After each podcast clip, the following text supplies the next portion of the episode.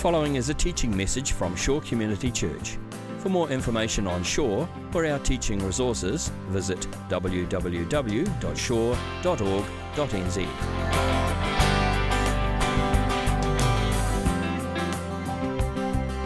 So, we've dealt with Father, Son, and Spirit, but over these next two weeks, today and next week, we're going to finish by looking at the two other themes from the Creed the church. Today, we're going to look at the identity of the church, and then next week, we'll finish by looking at what the Creed says about the future.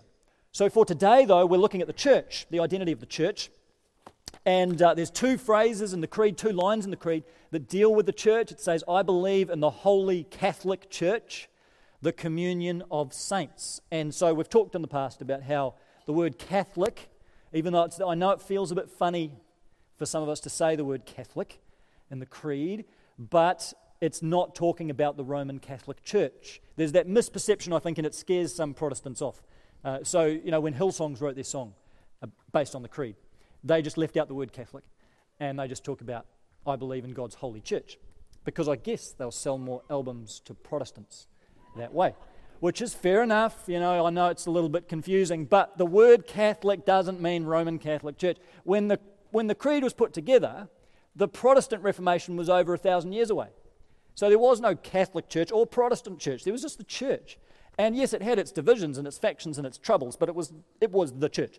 And so Catholic, in the sense of Roman Catholic, didn't exist. The word Catholic, in this sense, just means universal. It means the church, big C church, the church as it is globally, the church made up of people from every tribe and race and culture and nation and tongue on earth that confess Jesus as Lord, and the church historically, down through every generation, every century, those who confess Jesus as Lord. So the Holy Catholic Church are all those living and dead who love Jesus and follow Jesus and who will be with Jesus in the new creation. That's what we're confessing and affirming when we talk about God's holy Catholic Church. So, to get into this, I want to look at a passage today uh, where Jesus talks about the church. Let's see what Jesus has to say about the church. Matthew chapter 16. There's only, I didn't realize this, but there are only two times in the Gospels where Jesus uses the word church. He doesn't talk about the church a whole lot because when you think about it, the church didn't officially exist during the life of Jesus. The church only officially came into existence after Jesus ascended, poured out the Holy Spirit, and then on the day of Pentecost, the church was born. Uh, but Jesus talks about the church twice as something that's coming down the track, something that's coming after he's, after he's gone. And this is one of those two times in Matthew 16 where Jesus talks about the church, and it's a good place to go to get a sense of Jesus' vision for what the church is intended to be. The context of this passage is Jesus and his disciples have gone up north, way in the northern part of Israel. They've gone up to this place called Caesarea Philippi. It's a really nice little spot, and they've gone there to get away. They've deliberately gone there to withdraw from the crowds, get away from the hustle, uh, and just have some rest, have some relaxation. I've been to that spot a couple of times now in Caesarea Philippi. The last time was a couple of years ago when we took a group from shore there.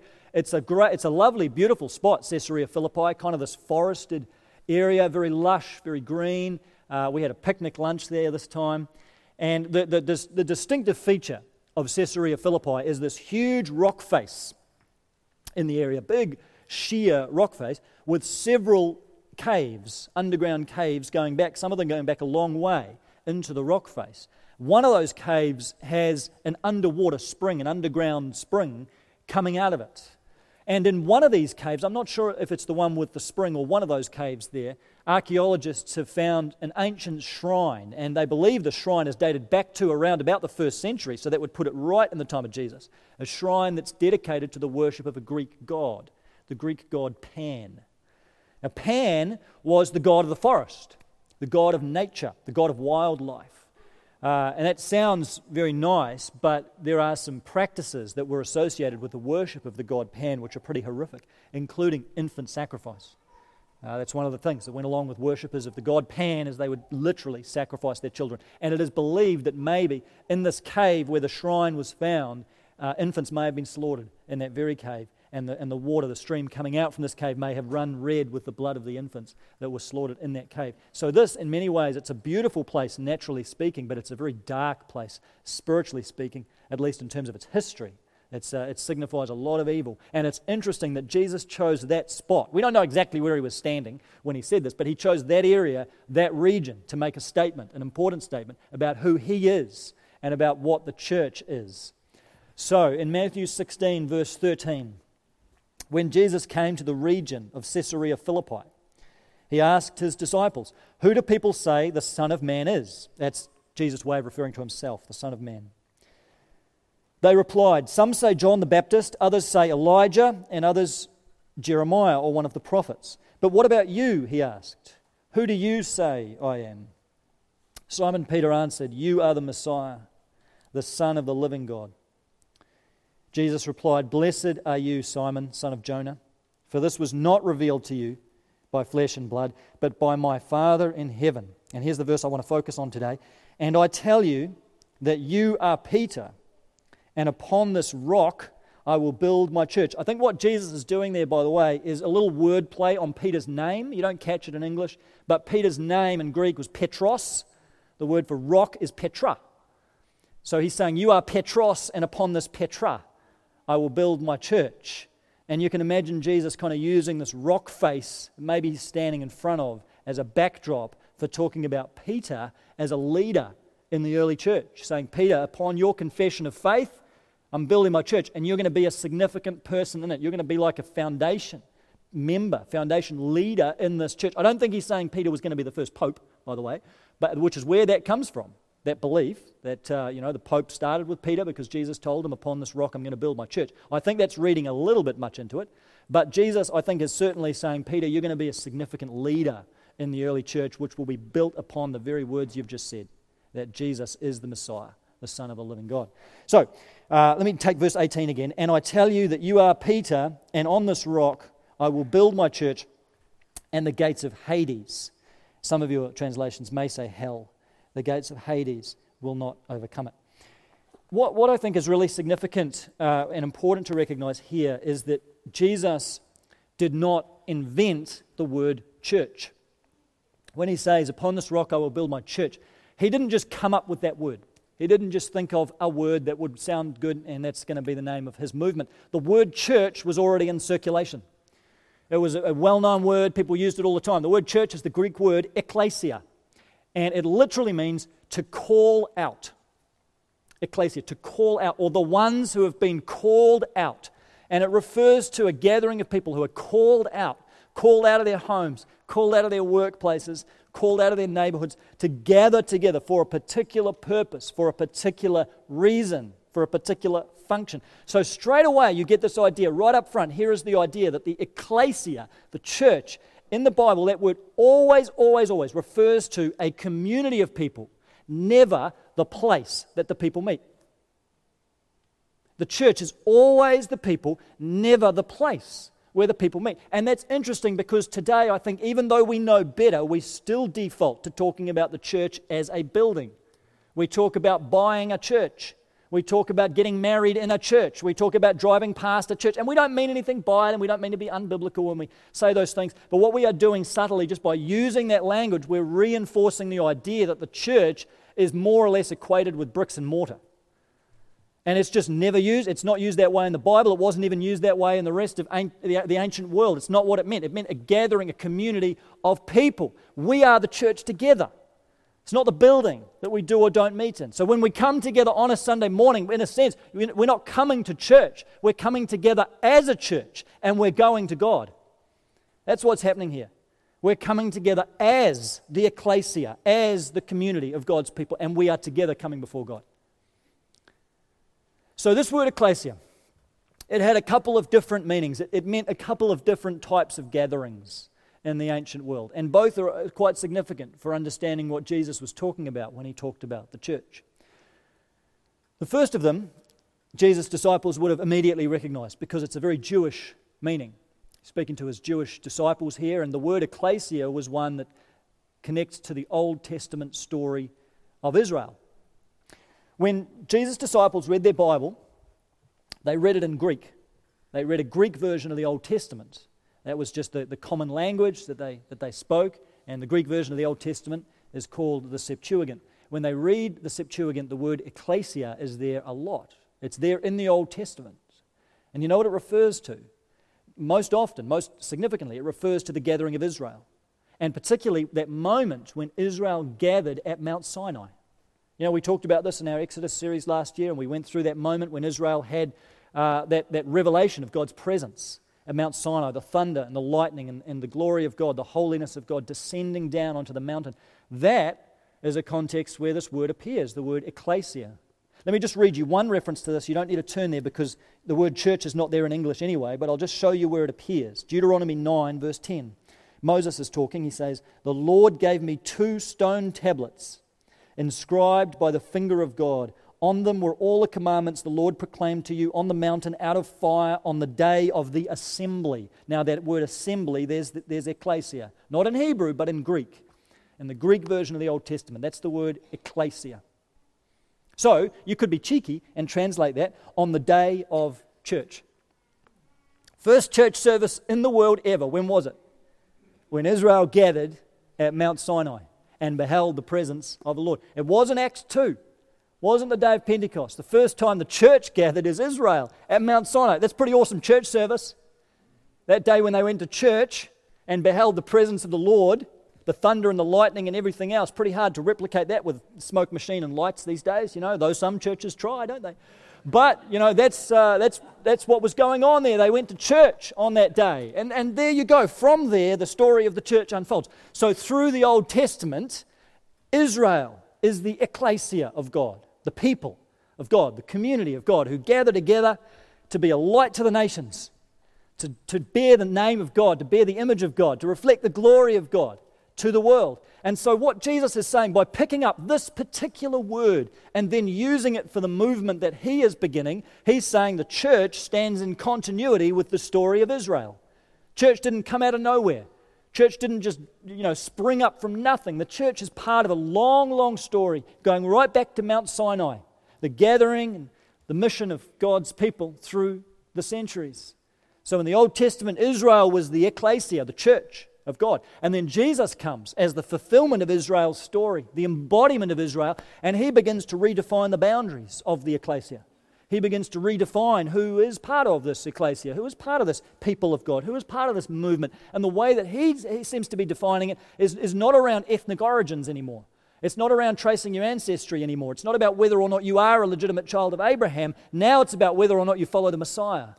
Now it's about whether or not you confess Jesus as Lord, regardless of whether you're a Jew or non Jew.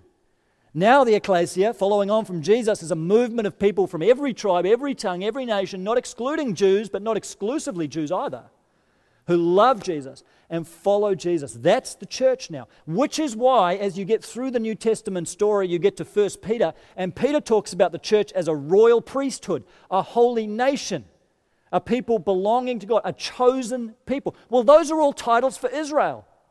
Those are all titles you can find in the Old Testament for Israel. And Peter's now just loading them up onto the church. What is he saying? The church has received this mantle. The church has received, it's like passing of the baton now from Israel to the church. Not that Israel is unimportant, deeply important in the biblical story, but now the church stands as the, the ecclesia, the church, the spiritual people of God, and have the same calling in the world to be the light to the nations the city on a hill that Israel had in the Old Testament. So there's a big story going on here. And when we talk about the church and we think about the church, we've got to understand ourselves as part of that story and part of carrying on the vocation and the calling that Israel had through the Old Testament. It's an amazing privilege. We've been grafted in to a, to a beautiful story, a rich story. That's our heritage. We've got to honor that. So that's one use of ecclesia. So immediately Jesus' disciples are thinking, okay, so you are connecting us to, to this, this story. We, this movement is really part of a big, long backstory here. But then there's another meaning of ecclesia as well. In the Roman world that Jesus and his disciples were living in, ecclesia was, was a common word, and it was used to, a polit- to describe a political gathering of people in a city, a social or political gathering. So, as an example, uh, if, if the emperor, who was Caesar, if the emperor had some news that he wanted to disseminate to the empire, let's say it was news of a, of a battle, battle that's been won, the Roman armies, armies conquered some people group, and the emperor wants to let everybody know. So he would dispatch some heralds throughout the major urban cities in the empire, cities, you know, Philippi, Corinth, Athens, wherever. And these heralds would go out into the cities and they would stand in the public square or in the theatre and they would blow a trumpet and they would call out the people. Can you hear this, where this language is coming from? They would call out the people and they'd come out of their homes, out of their workplaces, out of wherever they are, and they would gather together as an ecclesia. And by the way, you know the message that was given? You know what that was called? The gospel. The euangelion, the gospel, the good news. Where that comes from? Good news. It was a, it was a Greek word used of the, of the edicts or the news of the news of the emperor. So you, you have, and it, it sounds strange to use these words, but in a city, you have a church gathering to hear the gospel. And it's nothing to do with anything spiritual. It's the citizens gathering together to hear about the latest news from the emperor. But that's a church hearing the gospel. So, can you, given that connection, can you hear what Jesus is saying? Just by using the word ecclesia, there should be a, a, a, whole lot of associations that suddenly fire in people's minds. That, so, hang on, Jesus, you're saying that we, we're, we are a different kind of gathering, a different kind of, of citizenry, in a sense, in a different kind of city, for a different kind of purpose, serving a different kind of king, right? All the parallels are there. We serve the true king, and we have received the true gospel into our lives. We've heard the real good news, we've heard the real euangelion and we've been transformed by it. And we've been called out to hear it. Now we're gathered together as the people of God. And then, as those who have heard this good news, we're now commissioned to take it and share it with those who haven't yet heard it, which is exactly what Jeremy is equipping us to do in this relational outreach course to take the gospel, to share it, to equip us to be the ecclesia, to be the church, holding out the good news. So there's this context going on as well. And, and Jesus is saying, by, by using that word ecclesia, he's not saying, I want you to go and be just like those Roman gatherings. He's not saying, I want you to be just like those groups of citizens that, that gather together to vote or to hear the news of the emperor. He's saying, I want you to be completely different to those gatherings. Do you hear what I'm saying? By using the same word, Jesus is drawing a distinction. He's drawing a contrast. It's the same thing that happens in the New Testament when the biblical writers call Jesus Lord. That was a word that was used of Caesar. But when they call Jesus Lord, they're not saying he's just like Caesar. They're saying he's a completely different kind of Lord. When Jesus uses the word church, he's not saying, I want you to be just like those gatherings that go on in these cities. He's saying, I want you to be a completely different kind of community. I want you to be a contrast to the world. I want you to be a city within a city. I want you to be a nation within a nation. I want you to be a people within a people that stand out and look different just by virtue of being who you are and following who you follow and serving who you serve and your relationships with each other. We should be a contrast community as a church. That's who Jesus wants us to be a contrasting community, a contrast with the world. There's a lot of talk, you get into Christian circles, pastor circles, whatever. There's, there's a lot of talk about the church being relevant to the world. And in one sense, I understand that. I understand that, of course, of course, there's a need for the church to speak the language of the world and for the church to connect and engage with the world and to serve the world. And, and in that sense, to be relevant is good. But sometimes I think this, this, this talk about the church being relevant to the world can get to such a point that it's like we just kind of want the church to blend into the world so that we don't really look any different to the world. And then we've got nothing to offer the world. I was looking at a church website the other day. I won't tell you which church it was. Uh, but it had a video loop. I mean, it, the website looked good, and it had a video loop on the homepage. And it was, you know, different events, people, services in this church, and everything was so high energy. You know, it's like people, everyone's jumping up and down. It was high fives. Everyone's laughing. The service is big, stage led, performance driven, big lights, everything. It's all just wow. And it's like everyone looks amazing not a hair out of place. Lots of beautiful people in this, in this church, apparently. And honestly, my first thought was, I probably wouldn't fit in there. I'm not beautiful enough. I'm not cool enough. Uh, but if, I mean, some people might. Some people might really be drawn to that and it might really attract. But I still question whether that's the right message to send. I mean, ultimately, what this church is wanting you to think is we are the coolest show in town. This is where it's happening. This is where the party is. You come to this church, you're not wanting to go to any other church because we are it. We got it going on here. That's what they're wanting to say. Now, that's fine for the church to, you know, be, be, have a party, be a, be a cool place, be a happening place. But is that really the calling of the church at its heart? Is to be relevant, is to be cool, to be the, the coolest show in town? I think honestly, if we try, it's just, it's, it's a battle you can never win. If you, if you are trying to provide the coolest show in town, people can always find something cooler. People can, if you want cool, you can go to any bar, any nightclub in the city. If you want a, a, great concert, you can go to any number of international artists that are coming through New Zealand all the time. If you want motivational speakers, you can go listen to a podcast, you can go to YouTube, you'll hear all kinds of them. We, I mean, we can never offer, and I don't think it's our calling to just offer the coolest, the hypest, the hippest, the whateverest, you know. What, what we have to offer the world is what they cannot find anywhere else, which is the gospel of grace. It's the gospel of Jesus Christ. That's what people cannot find in any other setting, any other venue. That is what we've got to hold on to. Yes, we've got to hold that out in a way that's relevant. I, I, agree. Yes, we've got to communicate that in a way that connects with people, in a way that engages. I'm not talking about being cloistered away and kind of incubated from the world.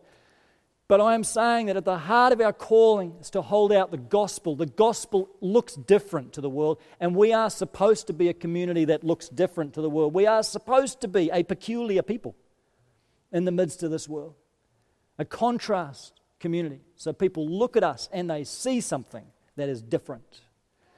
It's like the church in the book of Acts. It talks about how people in the end feared the church they, they feared the power of God that was going on in the church, and yet God added to their number every day, people being saved. So that sense of, man, this is, this is so different. I don't even know what category to place these people in, and yet there's something irresistible about that community. That's the church when it's being the church. So let me mention just briefly three things, three ways in which I think as a church we're called to be a contrast community with the world, to look different to the world. Firstly, we are to be a community of love and sorry, a community of faith in a secular world. Let's start there. A community of faith in a secular world. And we live in such a secularized country, such a secularized nation. I think most of us have probably lost the, the faith to believe that God still changes lives. God still changes lives through the church. So many people seem so hardened against the gospel, and yet He does, and yet He is. I was just hearing a story recently from Roland, our youth pastor, and I won't, I won't give you many a detail. I'm just going to have to tell the story very generally for privacy. But, but uh, just a young person who's come into our youth community and whose life is being changed, who has had very, very little Christian background or understanding at all, very little awareness of just even the basics of a Christian worldview. And yet they have come in and they're asking questions, and you can just see the transformation that's happening. They've got a Bible, they're reading the Bible for the first time they're putting countless numbers of post it notes in their Bible of questions and things that are standing out to them. They're learning these stories for the first time. It's coming alive to them. And this is happening. This is happening in our youth community. This is happening on Wednesday nights. It's happening in this school because that's another touch point for people with our youth workers, with Roland and Molly. It's happening. It's been good for my faith to hear that. Because, like you, sometimes I get a bit cynical and I wonder if this kind of thing even happens in our day and age. But I tell you what, it does, and it is, and it's real. I think sometimes we just need the faith. We're, we're, our own worst enemies. We just don't believe that God can do what God says He will do. But let's pray. And let's trust and let's believe the church is called to be a community of faith, holding out the gospel, holding out the good news. Of course, this can happen outside of church gatherings and church settings, but we can be, in various ways, a community where people can really encounter not what's cool and hip and trendy, but hope and meaning and purpose and identity in a dark world. So the church is called to be a community of faith in a secular world. Secondly, the church is called to be a community of love in a selfish world. And our world is incredibly selfish.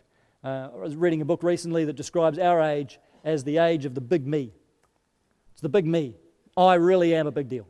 You know, that's the mindset uh, in our age. We live in an incredibly narcissistic culture, and uh, social media has just fueled that fire.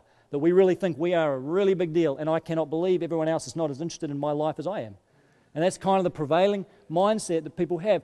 And in the midst of that world where it's so much about me and look at me and look at this and look at my photos and whatever else, the church is supposed to subvert all of that, turn it on its head, and serve the world and love other people and lay our lives down and give ourselves away for other people and put the spotlight off us and onto other people. And didn't we see it this morning with the tractor trek, right? Those of you that were there? Isn't it? Well, I mean, that was, to me, I look at that, I think that's the church being the church right there. There it is. And I just hope those who were there who don't know Jesus saw that and saw, man, that is the gospel. That is the gospel with wheels on it, right there, those tractors.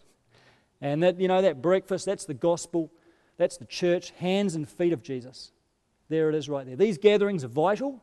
It's the lifeblood of our church. But these gatherings should be, you know, a place where we are mobilized and equipped to be sent out so that the action is out there, not just in here. That we are a selfless community. And by our commitment to love, to serve, to bless, we will look different to the rest of the world. And finally, the, the church is called to be a community of hope in a disillusioned world. And you notice I've just used those three virtues of the New Testament faith, hope, and love. The church is called to be a community of hope in a disillusioned world. I think our world is pretty disillusioned.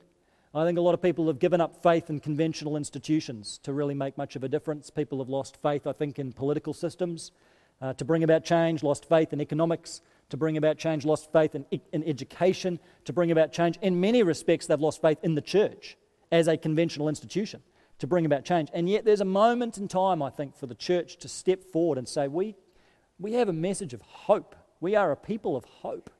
And we have a, a gospel that is so full of hope in such a hopeless world to speak and to live and to show. And we should be willing to do that. We saw an example of it. You might have read about it a few weeks ago. Uh, there was a group of 30, uh, 30 Christians um, that come from Israel and Palestine and they represent two parts of the Christian church. One part are Palestinian Christians, worshipping Jesus as Palestinian Arabic Christians. The other part are Messianic Jews, Jews, Israelis, who have found Jesus, who love the Messiah, who have found what the Hebrew story always points towards. And uh, you, you, may not be aware, but though, even though they are, both of those groups are Christians, they are very, very different types of Christians. And they're very different branches of the Christian church, and they have quite different theologies at a lot of points. But here you have this gathering that's happened, uh, I think in Greece, uh, of 30 representatives from both sides of the Christian church, Palestinians and Jews, both loving Jesus, and they've come together, they've worshipped, they've prayed, and they've hammered out this statement of their common belief. It's, it's really worth reading. Uh, let me just read you a couple of sentences of it. In times of tension and violent conflict, relationships suffer, while suspicion, accusation, and mutual rejection thrive.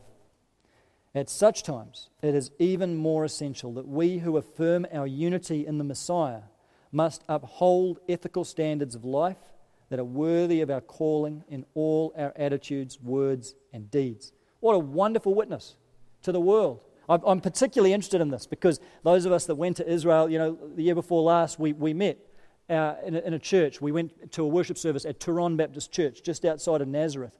And that was a Palestinian Christian church. So it's quite an experience to sing some of the songs that we sing here in, at Shore in Arabic. And I think there's still a perception among a lot of Christians in the West that there can't be any Christians who are Arabs. Can't be any Christians who are Palestinians, can there? There's plenty. There are plenty of Christ followers among Palestinian communities, and we worshipped with them. And it's an amazing thing to worship in Arabic and to, and to use the Arabic greeting, salam, peace, to our brothers and sisters in Christ, to a Palestinian. And this church, they are part of an alliance of churches, the Turon Baptist Church, and they meet with other types, different types of Christian churches. And I understand, I think, that they even meet with a congregation of Messianic Jews from time to time as an expression of their unity in the Lord. That Jews who love Jesus Palestinians who love Jesus come together and worship together. I can't think of a better statement of the unity of the church on the planet today than a combined worship service of Israelis and Palestinians singing worship to Jesus, alternating between Hebrew and Arabic. What does that say? And it's, you know, you talk to some of these Palestinian Christians about what hope is there for peace. What hope is there for peace in Gaza, for peace between Israel and Palestine, for peace in the Middle East? And you know what they say? The gospel. They got the, it's the only hope they believe. And it's not just, you know, this kind of naive hope. It, they really, that's why they grieve the exodus of Christians from places like Gaza and Bethlehem, because they see it really as the removal of hope for peace. They see it as a diminishing of the capacity for genuine peace in those regions when Christians leave Uh, understandably, that Christians would want to get out of those regions. But the point is, the gospel of peace is real, and it brings real hope, and it's carried by the church, brothers and sisters in Christ, into these war torn places of conflict. And it provides a living demonstration of racial reconciliation that you cannot find anywhere else in the world. Military solutions don't get you there. Government solutions don't get you there. Economic sanctions don't get you there. The church is offering the hope of the world right there. Reconciliation, the gospel of reconciliation. I dare say the Apostle Paul would be proud of that. It'd be just what he wrote to the Galatian church. There is no Jew or Gentile. There is no slave or free. There is no male or female. All are one in Christ Jesus. He would be cheering them on. So would Jesus. So we've got to remember, you know, it's easy to have these lofty ideals for the church, but we still see the church as she is with all their disappointments and weaknesses and frustrations and brokenness and everything else. But just remember what Jesus said Upon this rock I will build my church. Jesus builds the church, not us. It's his church. I find that very, very reassuring as a pastor. That it's not about my efforts, it's not about how good, how much I can serve or what programs we come. It's not about the efforts of the elders. It's not about the efforts of the staff members. It's not ultimately about any of us. It is Jesus building his church. And here's what he promises us the gates of Hades will not overcome it. And he may, it's possible that he may have even been thinking of that cave leading to the awful underworld practices of the pan god. Some people believe that, that that cave was called the gates of Hades the gates to the underworld. And Jesus is saying, not even the, the most grotesque forms of evil and darkness in this world will ultimately stand against this church that I'm building, this movement that I and my spirit are giving birth to. That's what Jesus is saying. No matter how hard it gets, no matter how dark it seems, no matter how at times the church just seems to limp along, no matter how difficult it is in this life, ultimately the church will prevail. Ultimately, the church will get there in the end, and we will be the victorious company of those who stand, as Revelation pictures it, on the far side of the sea with the Lamb, worshiping Him with all creation for all eternity. The church will be victorious. And by church, I don't mean any one local church, I mean church, big C, the company of all those who love and follow Jesus. We're going to keep that hope in mind as well, or else we will become disillusioned about our own efforts because they will be just a drop in the bucket and it'll be three steps forward and two steps backwards. But the church is built upon Jesus, it is built by Jesus, and ultimately it is for Jesus. And He will reclaim His church and bring her to fulfillment as His bride at the end of time. That's what we've got to hold on to. So I just encourage you as we wrap up, just to love the church like Jesus loves the church. I know in our day how easy it is in this culture of individualism that we are in to start getting the idea in our head the church is not really that important. What really matters is just me and God and this personal, private communion. But just remember how precious the church is to Jesus.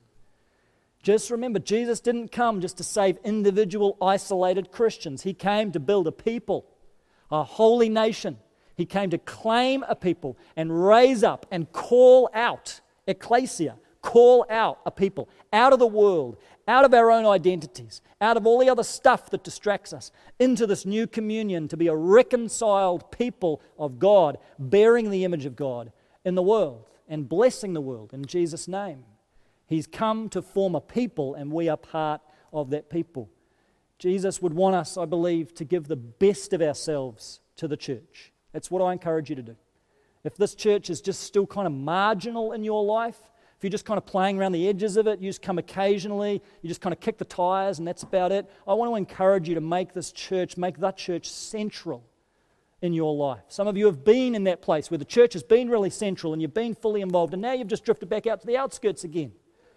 This is not about just doing a bit of time and then sort of drifting away again. This is about believing in what Jesus believed in, loving what Jesus loved, having the heart that Jesus had for the local church. I want to encourage you to give the best of yourself, the best of your time, the best of your energy, the first fruits of your finances to the church for the sake of the work of Christ in the world. Not the crumbs of your time, not the dregs of your attention, but the best of yourself. Not to build an insular little social club, but to strengthen and build up the ecclesia of God, that we may show and share the love of Jesus in a broken and a dark and a hurting world. Let's pray. Jesus, we're just reminded this morning of how much you love the church, broken though she is. She's your bride. She's the one for whom you died. And Jesus, I just simply pray that you would give us a vision of the beauty of the church. So often we look, we look at the church as she is, we, get, we can get discouraged, Jesus, but give us a vision of the beauty of the local church. Give us a vision, God, of the, of the power and the potential of the local church when it's truly being the church. Give us a glimpse, God, of the vision that you had, that your people might be one, and give us the faith to believe that it could be so even in our day. For Jesus' sake. This has been a teaching message from Shore Community Church. For more of our teaching resources, or to donate to our teaching resource ministry, or for more information on Shore Community Church, visit www.shore.org.nz. Alternatively, you can email office at shore.org.nz or phone 09 415 0455. Thank you for listening.